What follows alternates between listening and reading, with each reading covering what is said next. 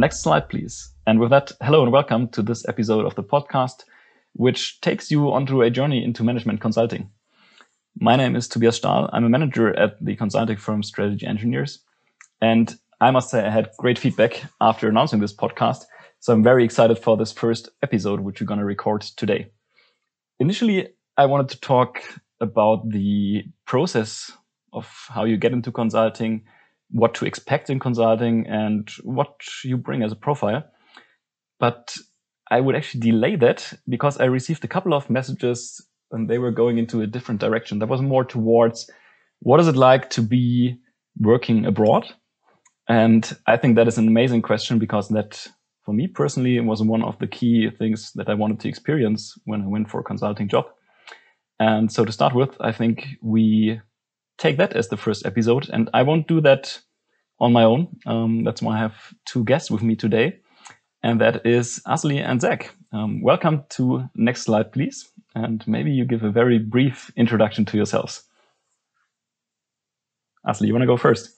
Sure. Um, thanks, Tobias, for having us. Uh, this is a great topic. Uh, I have been in consulting more than eight years. Currently, I'm a manager at SE US office, and uh, this has been a topic that was very close and dear to my heart thank you very much. Uh, honestly, I, I will be happy to take over. Um, so uh, my name is Zac. Uh, Chinese name is Wenjun Chiu. Uh, I just relocated from our Shanghai office to our German office in Munich. And uh, I've been with SE since my internship. Right now, it's been almost four years already. And um, even though I'm located in the Munich office, I, I still cannot speak German. So it's quite um, quite weird to me, but I'm still picking it up. Yeah, happy to be here. Most welcome. Well, and you say you still can't speak German. Um, I must say that no matter how long I would have to stay in China, I probably would not be proficient in any way that would make sense. I fear. Both of them um, are difficult. Yeah. So, and I, I've heard you speak in German, Zac, so you're actually doing quite well there. Dankeschön. So with that, I think the the selection of you as guests is quite obvious. Um, we have the international footprint here, but apparently, Zac, you're the perfect showcase that you're not always working where your office location is. My office location is apparently Munich, Germany, mm-hmm. and I think in the six years, six years and a half, which I've been with SE so far, I spent roughly 50% of the time in Munich and about 50% of the time on assignments which were somewhere else in Europe, in my case. Um, how is that share for you? I would expect that that's the same share if the COVID didn't came. Um, mm-hmm, mm-hmm. I think I, I had like less than 50, but almost like 30% of time working abroad. Um, had some project time in Japan, um, three months in Sweden, and we had a very, very long project scheduled in Graz, but unfortunately COVID came. So I ended up only working for like one month top there. And then I had to fly back to Shanghai office to, and also uh, actually fly back to Shanghai to go home office according to the regulation. Mm-hmm. So that was quite pity. So yeah, I would say uh, still the uh, quite ab- abundant um, abroad working experience. Yeah. Asli, how's that for you? So um, that's an interesting question for me because um, my home base uh, sh- changed and shifted over time. Um, I'm originally from Turkey. And after I finished my master's, when I started working in consulting, uh, my first project was actually in Portland, Oregon, for seven, eight months. And uh, to me at the time, that was actually a totally different uh, location and somewhat working abroad because it was still giving me exposure to the US. Over time, my home base shifted to Ann Arbor, Michigan. And uh, my uh, extended work projects uh, took place mostly in Germany. May that be in Stuttgart, may that be in Munich, may that be in Aachen, uh, and those were usually varying anywhere from uh, three to four months to six to seven months. Mm-hmm. And in the mm-hmm. meantime, of course, multiple uh, short term projects for a couple of weeks up to a month in anywhere from China, Japan, um, so all over. That's absolutely exciting. And I think that leads to a different topic than what I picked up for today, because what you describe is really then living abroad, whereas I wanted to talk about the working abroad perspective. So we keep that for one of the next episodes. Um, we'll have you back there for sure. But for today, um, I must say the the idea of working abroad that's something very appealing to many young people who consider consulting because it is of course, this challenge of doing exciting projects with the client, but then also being submerged into a new environment. And that is, of course, the client's organization. But it's even more intense to my experience when you do that in a maybe quite different cultural environment. And um, I must say, for me, for example, the projects spent in France were quite eye opening because well, France is our neighbor country and um, I've been there multiple times, but only on vacation. So if you go for a project in France and then you schedule a workshop for a full day, for example, you come as a German and uh, the Germans are always very on time. So you say we have like an hour of lunch break maximum in order to keep people engaged and make sure they don't wander off and get back into daily business, etc. And what I realized, for example, is that the French people, they would just start accepting all of that. Uh, it's no wonder they say, yeah, okay, fine, I'll be there. The workshop's fine. The agenda looks good, yada, yada. And then the workshop day comes and everybody's there. Then you leave for the lunch break and nobody is back before two hours after the point where they left. And that was actually not communicated. It was just like, well, the Germans were sitting there and nobody was coming back. And then we asked the internal project leader, well, did we do anything? Has there been any, any news that we did not pick up um, anything happened. He said, well, no, but um, apparently your lunch break is way too short and that's insufficient to do a proper lunch. And that is one of these cultural things which I really enjoyed, I must say, because in the end, of course, we joined them for these two hour lunches. And there was actually a lot of work related discussion during that time, but it was always off topic in a sense that it would not extend the discussion that you had in the morning, but you would discuss about something else. And um, they said that if we were not on the project, they would actually still know people who would then enjoy a glass of red wine. And that would be the cliche reason why the evening is a lot more easy to deal with and why they take uh, decisions quicker and easier in the afternoon. And that is quite, quite an interesting one for me. Did you have any experiences like that where you really felt the, the cultural dimensions change the way the project runs? Um, I think it sounds like both Zac and I had similar observations. Uh, I'd say uh, absolutely anything from the way uh, I write an email and communicate my message uh, to how we do a workshop and the secondary things uh, that are not project related uh, to be taken into consideration to even planning the entire project uh, all these things have to take the cultural side uh, into account if we want to be successful. We don't necessarily want to push people out of their comfort zones. We're not trying to um, align our clients who have uh, different needs and expectations uh, to one mold. Uh, we're there to get them to uh, what their goals are and advise them. And, and in order to do that, we have to make sure that we're taking their uh, holistic needs and approaches into account. Zac, how about you? Yeah, um, I mean, um, first of all, I think most of the abroad working experience is about like on-site projects. So when I was really in Sweden, uh, the thing I learned was like not to impose your working pattern or working behaviors to, to other cultures. Um, because they have their way of doing. It doesn't mean who is wrong, who is right. It's just a different uh, perspective, a different cultural thing. So you really need to respect that. And uh, what's interesting is uh, in Sweden, that was the first time I know about uh, Fika. I think that's the right way of saying. So it's those like kind of like the coffee time or snack time, you know, after after lunch. Um, and also that was the first time I know about schnitzel. Um, those those schnitzels are really bigger than my face, to be honest. Uh, so that that was quite an experience. And um, when I was in Japan, also I think um, we learned a lot about their cul- uh, company culture, uh, even though we were not like 100% time on site in a company. But um, from the workshop, face to face client touch, we can really notice the difference and really um, different cultures, different people, how they behave differently from another country.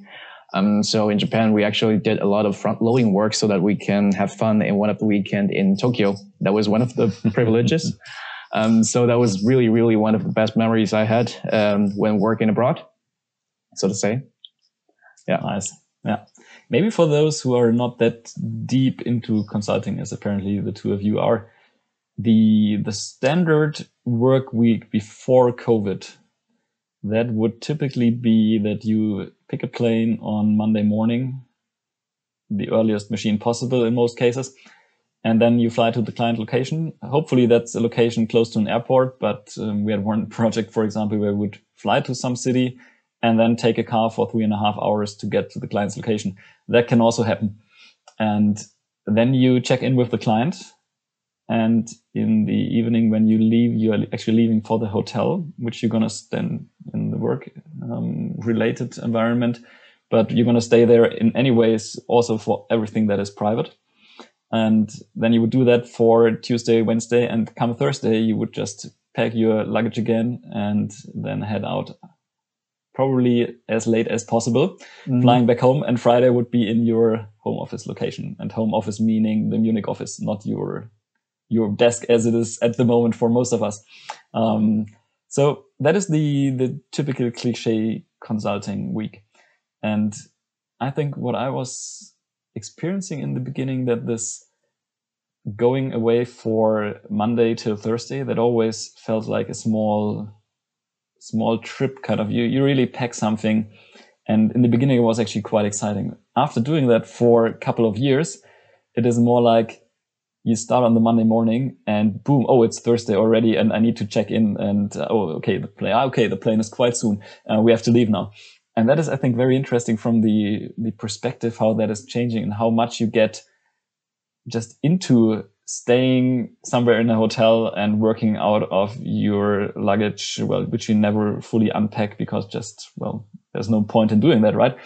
Um, and the question for me was always, how deep do I get into the the other country's actual life when I'm living in my jet set defined uh, very tight schedule life because apparently you do not plan for additional time because you don't want to fly on a Sunday evening. You probably won't stay there for the weekend. Like you just mentioned that apparently you do that. Um, yeah. Everybody does that, but it's, it's very few occasions. And most of the times we are living either on the client side or in the hotel or on the commute in between, right? And in that sense, I think the the experience that you make in terms of how much do you get to know the country and its people that you're living in, that is really work related. So you hardly get a view on the on the more private side of things. Or do you have made any any different experiences in that? Well, um, actually, I, my case w- was kind of different because I had the privilege to be based in where the client is because um, my home office is, was not Munich office, to be honest. So I didn't have to fly back to China every single week. So um, I had the privilege to explore the city over the weekend and actually had some private connection with the client um, also over the weekend. And I think one of our com- company's best thing is to um, ensure our work-life balance. So I would say in many occasions, even though in the work days, we still will try our best to spare our time after work to like hang out together and like go to a bar or a restaurant just to uh, relax and chill and, you know, um, to get connected with other colleagues or with clients. So I think that was one of the best things uh, of SE. Yeah, I'll, uh, I've had um, both, actually. I've had projects where I was immersed in the culture a lot more because I was there for the extended time, or I would bridge a couple of the weeks of the project uh, and take my weekends to be there to explore the city, explore the culture, uh, even like go to concerts if I can, uh, and and even meet friends or loved ones uh, in those cities. But uh, I've also had the shorter term, you know, Monday through Thursday uh, what Tobias described as the typical uh, expected uh, trips. And to be very honest, um, I think absolutely there's a huge difference between how much exposure you get. Uh, however, there is still a lot that one uh, takes away from those uh, Monday through Thursday project trips. I think first and foremost, you see how uh, different cultures may approach work differently uh, and uh, pick up on nuances uh, and, and the way uh, our colleagues or our clients might be approaching uh, certain scenarios differently. And I totally agree with Zac. may that be clients, may that be our colleagues in, in those offices uh, depending on the culture, depending on the approach more so. Uh, but uh, it's uh, very customary uh, almost to spend some time together and uh, some of that time outside the office is you know you still end up discussing work related stuff even though you're having a, a glass of wine or a pitcher of beer whatever the case may be absolutely yeah. And that's i think the the good thing about the the traveling bit. Because of course if we come to the the darker sides of traveling i was always wondering how much time am i going to work in consulting? And i think that's a completely different episode again but the the traveling bit and going abroad is something that adds to it because it really depends on how you frame it. I had colleagues who would start counting their working hours by the time that they would enter the taxi on a Monday morning. and if that is at 4:30 in the morning, that's actually quite a lot of work that you do before you actually meet your client at in the worst case for us we were not there until well we actually happened to be there at lunch. So you start at 4:30 and then you arrive at the client side roughly around lunch. And apparently if I was my client, I would expect that there is something being done in that time and not that it's time wasted in, in the commute. So apparently that means that you have on the Monday the stretch target to deliver something that is actually looking like work, even though you went up very early and you had a long commute and then there's actually very little time left to do actual work on. And I think that is really a perspective of framing because if you count it like that, any week that you are traveling will explode by working time, even though you will have normal working times during the days, which means you start reasonably early and you end soon enough in order to have a proper dinner. But of course, if you count the flights and the taxi and everything, that adds up quite, quite a bit. And to me personally, it never felt like that because of course you would try to take a nap in the taxi. And then in the plane, usually I try to schedule everything that is planned for the week. So getting myself ahead of the task but then also, of course, looking out of the window or trying to to sleep and recuperate a little bit. Um, and apparently, that is something that I feel affects very strongly how much you are stressed by going abroad and wasting time, quote unquote, because you are going somewhere and you're not actually adding value by going somewhere, but you're actually only adding value when you're on the site, right? Um, I'm quite sure that my recommendation would be to say yes, the traveling bit is sometimes it's annoying, especially if flights get cancelled or um, your colleagues forget to pick you up with the sharing car in the morning. You say, well, where are you? Ah, we are almost at the airport. And you say, well, um, who's, I'm still back in town. Happened only once. Um, but that is then also what makes it so, so interesting and so unpredictable because we had amazing times being grounded on an airport somewhere or Um, you remember Zac, one colleague of ours who was also in Sweden. She was not the fastest walker. Yeah. and um, then we had Marius and myself trying to make a connection. And we were storming off from one gate to the other. And when we looked back, it was very hard to see her even. And she was really trying to keep up with us. And that was a very, very funny moment. She said, when she came, then she said, well, I need to get into running in order to keep your pace here. so there's a lot of stories that evolve around the the topic of traveling. And that is i think what makes it so so exciting. So for me i think going back to traveling after covid it's going to be interesting. It will be different and it will be hopefully a challenge. And i think we we pick that up in a different episode. But um, for the moment i would say thank you too for sharing your insights I will come back to you regarding the question of actually living abroad because there is something to that which we should cover. Um, but so far, I would say thanks for sharing your insights. Thanks for being with me. And I will hear you soon. Thank you. Thank you, Toby.